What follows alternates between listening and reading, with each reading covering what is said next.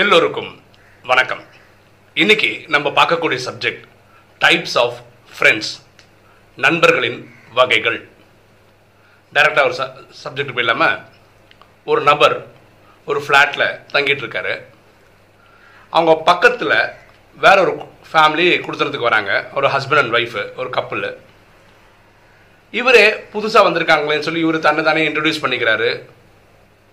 அவங்க வந்து ஒரு ஹலோ ஹாய் இவ்வளோதான் ஒரு டிஸ்டன்ஸ் மெயின்டைன் பண்ணுறாங்க இருந்தாலும் இவரே அவரால் முடிஞ்ச உதவிகளை போய் தானாகவே முன் வந்து செய்கிறாரு அந்த ஃப்ளாட்டில் இருக்கிற நிறைய பேரை கொண்டு போய் இன்ட்ரடியூஸ் பண்ணுறாரு அதில் இன்ட்ரடியூஸ் பண்ணுற ஒருத்தர் வந்து பிஸ்னஸ் ஃப்ரெண்ட் ஆகி பிஸ்னஸ் எல்லாம் பண்ணி கொடுத்து அவங்களுக்கு வந்து பிஸ்னஸ் வருமானம் வர அளவுக்கு க்ளோஸ் ஆயிருக்காரு. ஆனால் என்னவோ இவர்கிட்ட மட்டும் அவங்க ரொம்ப க்ளோஸாகவே இருக்கிறது இல்லை. ஆனாலும் இவர் வந்து அவர் இப்படிப்பட்ட டைப்பு எல்லாருக்கும் உதவுற டைப்பு அதனால் ஹெல்ப் பண்ண ஆரம்பிச்சார். கொஞ்ச நாட்களுக்கு அப்புறம் என்ன ஆச்சுன்னா ஒரு ரெண்டு மூணு மாசத்துக்கு அப்புறம் இந்த ஃபேமிலி வந்து அந்த இடத்துல இருந்து வீடு மாறி வேற ஒரு சிட்டிக்கு போயிட்டாங்க. இவங்க தொடர்பு ஏற்படுத்தி கொடுத்துருக்காருல நிறைய ஃப்ரெண்ட்ஸ் வழியா? அவங்களில் சில பேர் ரொம்ப க்ளோஸ் அந்த ஃபேமிலி கூட. அவங்க கிட்ட இருந்து ஒரு செய்தி இவருக்கு என்ன வருதுன்னா இவரை பற்றின ஒரு செய்தி அவங்க சொல்றாங்க. அவர் வந்து ஃப்ரெண்ட்லியாக நடந்துக்கிறது இல்லை ஜாலியாக பேசுறது இல்லை நம்மக்கிட்ட வந்து அவ்வளோ க்ளோஸாக இருக்கிறது இல்லை இப்படின்னு ஒரு மெசேஜ் இவருக்கு அதிலே விழுது இவர் அறிமுகப்படுத்துகிற ஃப்ரெண்ட்ஸ் வழியாக இப்படி தான் மெசேஜ் வந்து இவருக்கு கிடைக்குது. ரொம்ப வருத்தப்பட்டார். நம்மளா முன் வந்து அவங்கக்கிட்ட க்ளோஸ் ஆக ட்ரை பண்ணோம் ஃப்ரெண்ட்ஷிப் ஆக ட்ரை பண்ணோம் நம்மளா நிறைய ஹெல்ப் பண்ணியிருக்கோம் நிறைய ஃப்ரெண்ட்ஸ் இன்ட்ரடியூஸ் பண்ணோம் அதனால அவங்க பிஸ்னஸ் லாபம்லாம் கிடச்சிருக்கு. ஆனால் இவங்க இப்படி சொல்கிறாங்களேன்னு சொல்லி மனசு வருத்தப்பட்டார். கொஞ்ச நாளுக்கு அப்புறம் இவர் ஒரு ரிசர்ச் பேப்பரை பற்றி படிச்சிருக்கிறார்.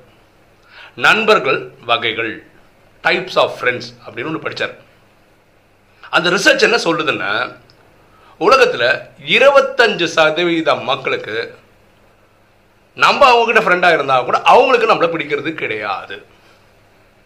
இருபத்தஞ்சு சதவீத மக்கள் அப்படி தான் இருக்காங்க. இதுக்கு காரண காரியம் கிடையாது.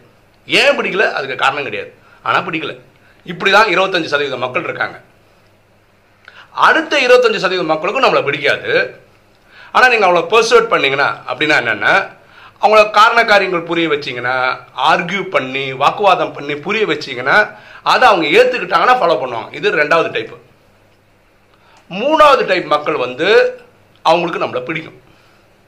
ஆனால் அவங்கள பர்சுவேட் பண்ண முடியாது. அப்படின்னா என்னென்னா அவங்கள ஒரு காரண காரியம் சொல்லி புரிய வைக்க முடியாது வாக்குவாதம் பண்ணி புரிய வைக்க முடியாது. அவங்களுக்கு நம்மளை பிடிக்கும். ஆனால் நம்ம சொல்கிற எல்லாத்தையும் அவங்க ஏற்றுப்பாங்கன்னு ஒன்றும் கிடையாது. நாலாவது டைப் வந்து அவங்களுக்கு நம்மளை பிடிக்கும். என்ன காரணம்னு சொல்லணும்னு அவசியம் இல்லை. அவங்களுக்கு நம்ம பண்ணுற எல்லா செயலும் அவங்களுக்கு பிடிக்கும். இப்படி தான் நாலு டைப் இருக்காங்கன்னு அந்த ரிசர்ச் ஸ்டடி சொல்லுது. அப்போ தான் இவருக்கு ஒரு மனசுக்கு ஒரு கிளாரிட்டி கிடச்சிது. ஓகேவா ஸோ எல்லாரும் இவர் வந்து எல்லாருக்கும் தானாக போய் ஓந்து ஹெல்ப் பண்ணுற டைப்பு அதனால எல்லாரும் அப்படி இருப்பான்னு நினைச்சாரு. அப்படி அந்த பக்கத்து வீட்டுக்காரங்க இல்லாதனால இவருக்கு ஒரு ஃபீலிங்காக இருந்தது. இப்போ இந்த ஸ்டடி பண்ணதுக்கு அப்புறம் தான் அவருக்கு புரிஞ்சுது. ரைட்டு இப்படியும் மக்கள் இருக்காங்க அப்படின்னு. சரியா? அப்போது நமக்கு ஃப்ரெண்ட்ஸாக வர்றவங்க இந்த நாலு கேட்டகரியில் ஏதாவது ஒரு கேட்டகரியாக இருப்பாங்க. இது நம்ம புரிஞ்சுக்கணும் புரிஞ்சுக்கிட்டா நமக்கு இந்த டென்ஷன் வராது. ஆனால் நம்ம எப்படி இருக்கலாம்? இந்த நாலாவதாக சொன்னோம் பார்த்தீங்களா எல்லாருக்கும் பரோபகாரம் பண்ணுற மாதிரி இருக்கிற கேரக்டராக இருந்தால் ரொம்ப ரொம்ப ரொம்ப ரொம்ப நல்லது. சரியா? இப்போ நம்மளுக்கு யார் பெஸ்ட் ஃப்ரெண்டாக இருக்க முடியும்? அப்படி ரொம்ப சீரியஸாக யோசிச்சு பார்த்தீங்கன்னா ஆத்மாவின் தந்தை பரமாத்மா மட்டும்தான் இருக்க முடியும்.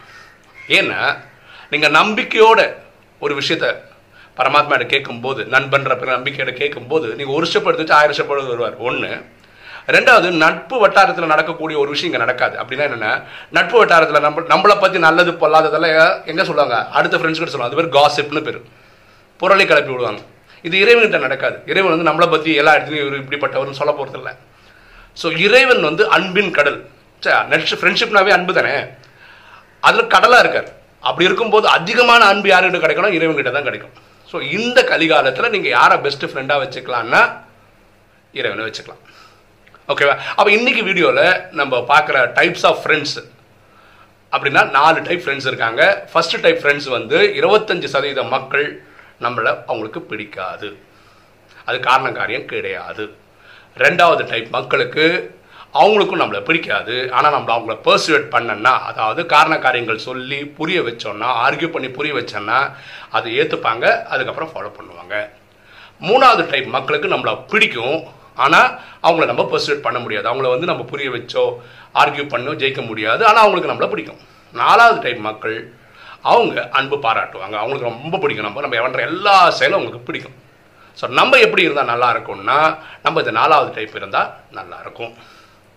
நம்மக்கிட்ட வர்றவங்க இந்த நாலு டைப்பில் ஏதாவது ஒரு டைப்பில் இருப்பாங்க. அதனால் நம்ம அவங்கள பற்றி ஃபீல் பண்ண வேண்டிய அவசியம் கிடையாது. இந்த நேரத்துக்கு நம்ம கடவுளை நண்பராக வச்சுக்கிட்டோம்னா நமக்கு தோல்வி கிடையாது.